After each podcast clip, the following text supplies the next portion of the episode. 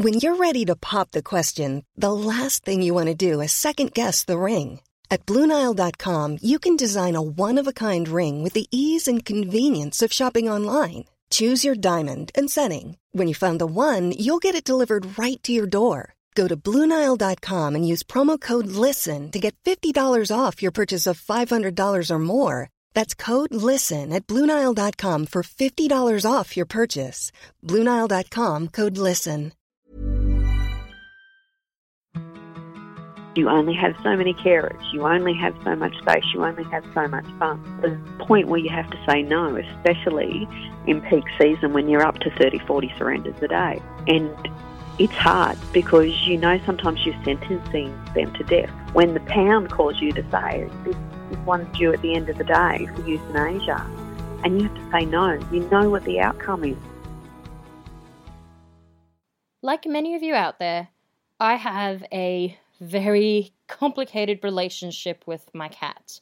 I would say it's a love hate relationship. She's a pain in the ass, let me just tell you that. She wakes me up at 5 a.m. every morning to be fed, yet as soon as I feed her, then she goes straight back to sleep, which of course I can't. She also has this ability to make sure that she always has to do a poo if I'm in the room and stares straight into my soul as she does it. And then when she is supposedly cleaning up the litter after herself, she just makes an even bigger mess. But all jokes aside, I know I often joke about the fact that I have a love hate relationship with my cat and I call her a pain in the bum. I honestly love her so much. These past several months, I have been struggling a lot with anxiety and also with job loss. And it sounds crazy, but your pets honestly help you with your mental health so much. Plus, also it's someone to talk to and someone to ramble to, rant to, which might sound crazy. I might be then the crazy cat dog lady, but I'm fine with that. I've had my cat Aurora now for about three years now, and I would never get rid of her. She's a pain in the bum, and I swear at her when it's five o'clock in the morning and she wakes me up and has to knock every single thing off my bedside table and has to sit on my face just so she gets fed, I still love her and adore her. And that's why when I spoke to Nikki Chapple, it was a struggle hearing the terrifying and unbelievable stories and experiences she's had at the charity Best Friends Felines. It's this charity that she founded where she helps rescue cats and kittens across the Brisbane region that have been surrendered, that have been mistreated, or that are strays. I myself have had experience fostering kittens. I only did it for a month. but this woman here has done it for years and she has brought together so many people to help foster so many cats and help them be able to find new homes again. And I think that is just incredible. Absolutely incredible. I did get a bit teary during this interview because some of the stories were very horrific and some of the stories were just beautiful. And I hope you all can really enjoy this, even if you're a cat person or not a cat person. I really think this is a very special story about what really is happening to all the cats, the mistreatment they're going through, and how there's so many laws that are actually preventing incredible people like Nikki from rescuing them so, this is my thoughts on the mistreatment of cats with Nikki Chapple. When animals are dumped by their owner, their whole situation changes. Their familiarity with the, the person, with their home environment, and that kind of thing. So, it, it's hard to see their true personality when um, they're in a, a sort of shelter environment. And sometimes they can be in in care for a long time, and I, I don't think a cage is somewhere you want them in for an extended amount of time. So the family environment to me is best because they're living a great life. Because some of our cats have been in care for four to five years. Um, I'd hate to have seen them in a cage for that amount of time. And you're the one that started Best Friends Felines. How did you get there to be foster carers to help you out? it's just it's hard building up a Facebook page and a, a rescue from ground up, but you just keep plodding away, and, and we're always in need of new carers. Um, I was lucky that I had some good friends that started fostering for me, and it built up from you know a couple of people, a couple of cats to to 100 carers and, and 260 cats in care. Um, some people come in and it's not what they think, so they foster just one and then they never come back. Some have been with me for years. You've started a few initiatives with this charity that you've started. One of them in particular, I think, is so great and is also going to help decrease unwanted kittens. You spoke about to me before this interview about the last litter programs. Could you talk about that a little bit?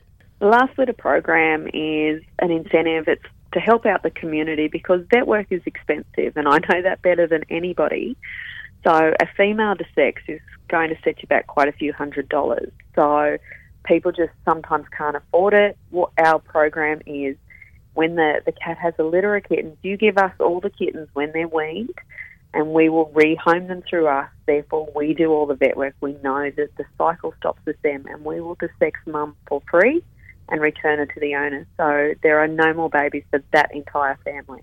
And something else that you also spoke to me before we had this interview was you spoke about the Biosecurity Act and how it affects your ability in saving feral cats because legally you cannot touch them or you'll be fined. So, what cats are you then legally allowed to save? And does this Biosecurity Act then need to change so you can then rescue feral cats?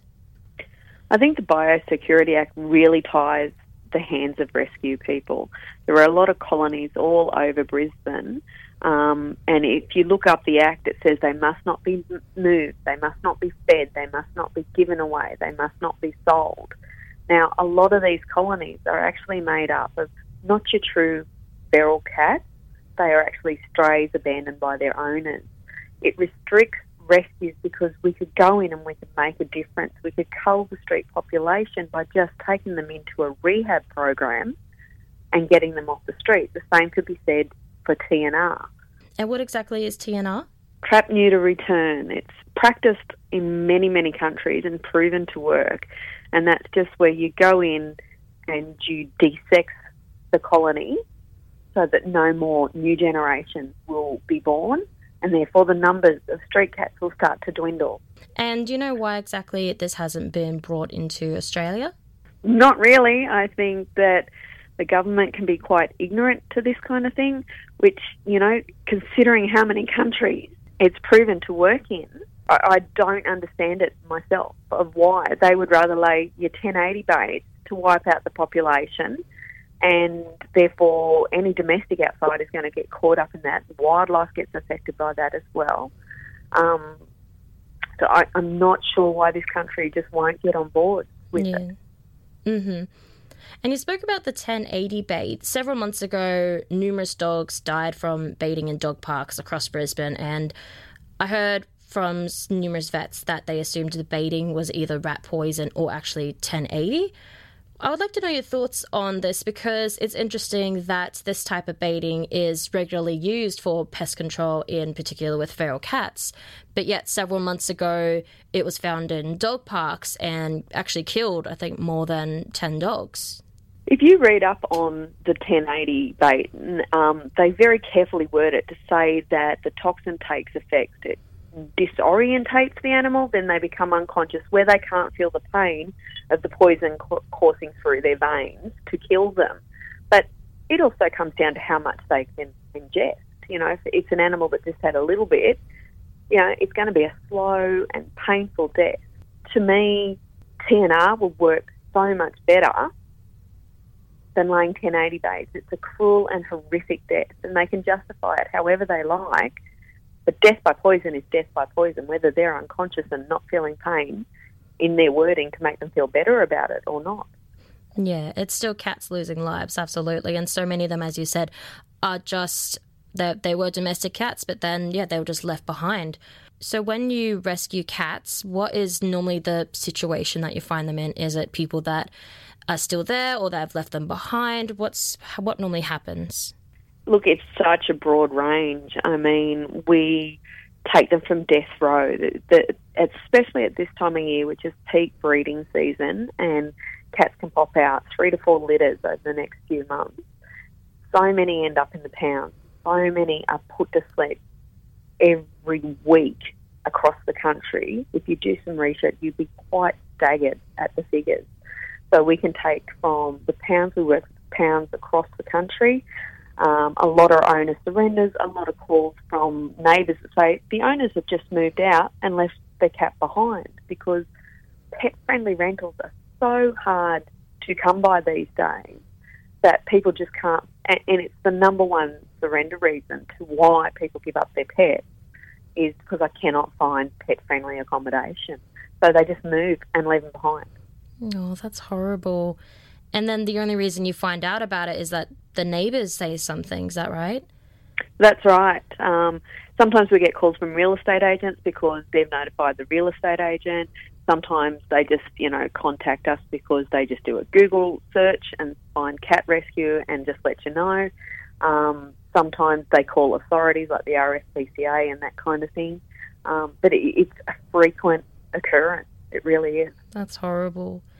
And the way I actually found you guys was through a Facebook post that one of your members posted up about Precious and how she and also numerous other cats were found at someone's house. Um, there was a hoarding incident.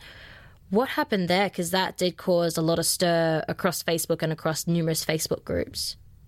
Well, right now, this situation with that we're dealing with, it's it's kind of the backyard breeding slash hoarding situation because they're living in appalling conditions. You know, there's no bedding, there's no litter tray. They are living in inches of their feces and urine, and you know, it's it's something that happens frequently. People always hear of puppy mills, but they don't hear of kitten mills, and they happen just as frequently because cats breed so much more than a dog who'll go on to heat once or twice a year, whereas a cat will just stay in season consistently pumping out litter after litter. And, you know, that post about Precious and all of the, the other cats that we've taken from there so far, um, somebody shared that post and it really upset me because I could see a comment on the shared post and it said, euthanasia is an option because all these cats need dentals and routine vet work and several of them are pregnant, so we're, we're looking at 30 odd kittens being born in the next few weeks. And they said that's so much more money that you could plug in and save four times as many cats. And it's like, but that's not what we're about. Just because they're going to cost more doesn't mean we euthanize. And that's something that happens frequently too when vets call us from all over the place and say, owner's brought in the cat, it's got a tick or it needs this surgery or uh, you know, a recent one was the cat was having epileptic seizures for two weeks straight, but they couldn't afford the tests and the medication, and that so was going to be euthanized. So that's when vets call us in. It's not about the money; it's about saving lives, and I can't put one life against ten lives because they're all important to me. So, when you do come across places like that, when there is backyard breeding and you just find animals that are just in horrific conditions, what's the then legal repercussions then for the people that have caused this for the animals? Look, I know this one that we've been dealing with in particular. Um, authorities have been on site twice. They've given a notice to comply, they go back and check, and then that's it. There's no follow up as a surprise visit months later or anything like that or follow through. So all the conditions just revert back to where they were. In a lot of these cases, the people don't see that they are doing any wrong. So it's a, a barrel of negotiations and trying to convince them to hand over some or change the living conditions and that kind of thing. Like there, there are your good breeders, there are your backyard breeders. They're very different things. And it's often, sometimes, these people are just oblivious. That's disgusting. That's absolutely disgusting. That that all they get is just a notice. That's just horrible. Because then they just get away with it, pretty much. And and that's all animal cruelty in this country. Our laws are seriously a joke. The punishment does not fit the crime because they're just animals. It's mm. just a cat. It's just a dog. And what is the deterrent when it's just a slap on the wrist? There's nothing. Yeah. Recently this week, the ACT has legally recognized animal sentience, meaning failure to groom pets, provide food, water, shelter, leaving nails too long could actually mean criminal action. Do you think that's the best way to go in all states? That this is how maybe people can actually get some repercussions for being cruel to animals? Absolutely, because these they might be animals. They might not be able to verbalize their pain like we do as humans, but they feel pain.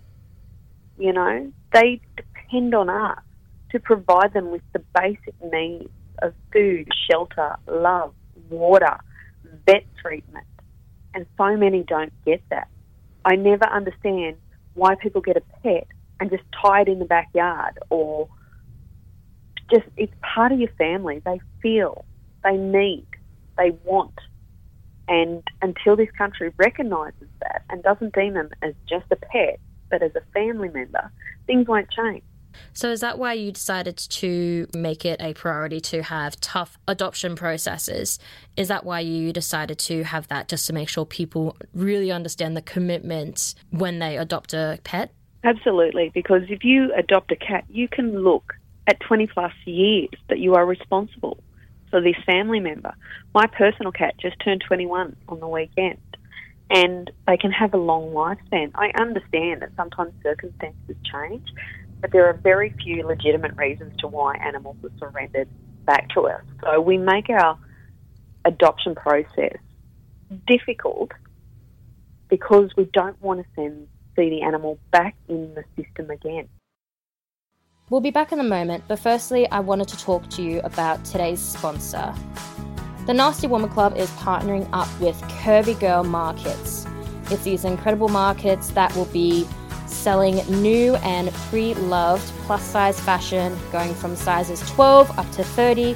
Everything from casual wear to bridal wear, from accessories to shoes. It's going to be a fabulous, fun day, and it's at Pennington on the 19th of October.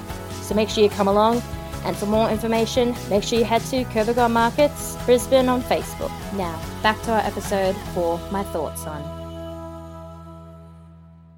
Fostering can be hard work. Running a rescue can be hard work. There's a lot of heartache as you see them come in broken and neglected, or you have the ones that come in that are just so not well and there's nothing you can do to save them, and you have to let them cross the rainbow bridge. And it is also one of the best things you'll ever do with your life because it is endlessly rewarding. The positives outweigh the negatives. Do you have any particular cats that you just remember their incredible journey that has always just just stayed with you? For me personally, there are a couple that spring to mind. I had a vet ring me um, one case in particular, and um, they said we've got this cat brought in as a stray, no chip, nothing, can't find owners. And she came to me. She weighed 1.8 kilos for an adult ragdoll wow. female who should be, you know, around the four to five kilo mark. She was um, so matted we had to shave her down completely. It was just pulling at her fur, and when we shaved it off, she was full of sores underneath from the, the fur pulling at her skin.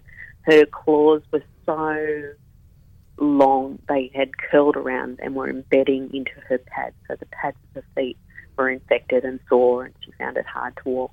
She was the sweetest little thing. Unfortunately, she was in renal failure from um, just pure neglect, starvation, dehydration, and we did all we could, and she lasted for about two weeks until we had to call it. But you know, I was having to give her fluids every day. We put her on the drip when she first came in to try and flush the kidneys back into working. But in 14 days, that cat made such an impact on me. It just broke my heart. She was cremated and she was with me forever. But um, there was another one that comes to mind, and I got a call from a vet about a, a stray cat brought in with a kitten, and they said it's not good. You need to come in. So I went in, and there's these five little cherubs, only a few weeks old, with their mum. Mum's spine was shattered into, completely severed. Oh. And she had these sores from dragging herself around trying to look after her baby. There was absolutely nothing that could be done for her, and she was on her last legs, but she had given all to look after those babies who were under undersized for their age, granted, but they were all healthy. But I knew that cat for all of two hours, and I held her in my arms as she crossed the bridge and promised to look after her babies. And it was a story that went viral because she had just the, the photos tell the story with her too because of the sores and the spine, which looked like somebody had brought down a shovel or a broom or something on her back to chase her away. It was just a clean break, and she will touch me forever. In two hours of knowing this cat, just Mm. what she endured to look after her little one. And people say it's just a cat. They have no feelings. They don't think, but they do. And there are so many like that. And, and they were the losses um, that we couldn't save. And that's the heartache. And, and then we have the, the winning stories like Kenzie, who came to us from um, a vet's up in Bundaberg, who said, We've had this cat. She was hit by three cars. We think she needs her tail and her leg amputated, her spine is crushed, but we think, you know, she deserves a shot. So we brought her down to Brisbane and we did surgery on the broken pelvis. She eventually got movement back in her tail and legs, so it did not need amputation. And she went on to be adopted. She cost a fortune, but she was worth it. How do you deal with this, like at the end of every day, and just because this must be just so emotionally draining, just having to not only deal with, you know, you see such beautiful animals treated so wrong, but then you just re- repeatedly keep seeing a cycle of people just still mistreating them. How do you deal with all that? It's really hard, and I think one of the hardest things in rescue is learning when you have to say no. You have to know your cut-off points of taking them in because you only have so many carers, you only have so much space, you only have so much fun. A point where you have to say no, especially in peak season when you're up to 30, 40 surrenders a day. And it's hard because you know sometimes you're sentencing them to death. When the pound calls you to say, this, this one's due at the end of the day for euthanasia, and you have to say no, you know what the outcome is. And it, it's a hard process sometimes that you just have to try and put it in your mind that I need to focus on those I can save. I need to focus on the ones in care, knowing that I can't take in the other ones. And it's hard and it's emotional. And, you know, when we lose them, we mourn them. You know, carers say, I'm just so upset and I'm crying. And I said, the day you stop crying is the day you should leave rescue because you've lost your compassion to do this. Because we love them like our own. And saying no and, and picking and choosing who lives and dies is one of the hardest parts of my job. And, you know, I'm lucky that I've got such a supportive family and a great team behind me in all my carers. And they're just that support that you need if you say, I, I can't do this anymore. It's getting too hard. Or, or, you know, I only did that last week with a girl we took from the pound. She, um, her owner hacked her kitten into pieces Oh, and somebody witnessed it. And mum ended up in the pound because she was seized by authorities. And they said, Can you take this beautiful cat? She's due for euthanasia this afternoon. I had no carer. I quickly put a call out. I got a carer. We brought her down to Brisbane from Bundaberg. And, you know, I, I'm just like, I can't do this. I, I can't hear these stories of people hacking up these kittens into pieces because they're not responsible enough to desex their cat. But you just soldier on. You find your big girl panties, pull on your bitch boots, and just go, I've got to keep going because I'm their voice. They don't have one. They need me to be their advocate. And it gives me the strength. And I have to look back at some of the winning cases where we've had these success stories. I have to look back at the hard cases, and even though we were not able to save them, we know that they were died in loving arms at the vet, held by us, whispering, "We're sorry, we couldn't save you," But there's so much more that we can do for cats by just soldiering on. Thank you so much for listening to today's episode of My Thoughts On with charity founder of Best Friends Felines, Nikki Chapple. If you're interested in helping this incredible charity, I would highly recommend going to the Facebook page, Best Friends Felines. There are many different ways you can support this charity. They accept donations of cat food. They're also having these fundraiser events, including an upcoming bingo night. And also, if you can't afford to donate or go to these fundraisers, just share the page. Share the information talking about the importance of desexing or the importance of if you're adopting a pet, make sure you really do consider that this is a long term commitment. If you want more information on the Nasty Woman Club, make sure you head to the Nasty Woman Club on Facebook, Instagram, and also the website www.thenastywomanclub.com. And if you enjoyed this episode or any other episode, make sure you give the show a five star review. It'll be very much appreciated and it helps other people find this podcast.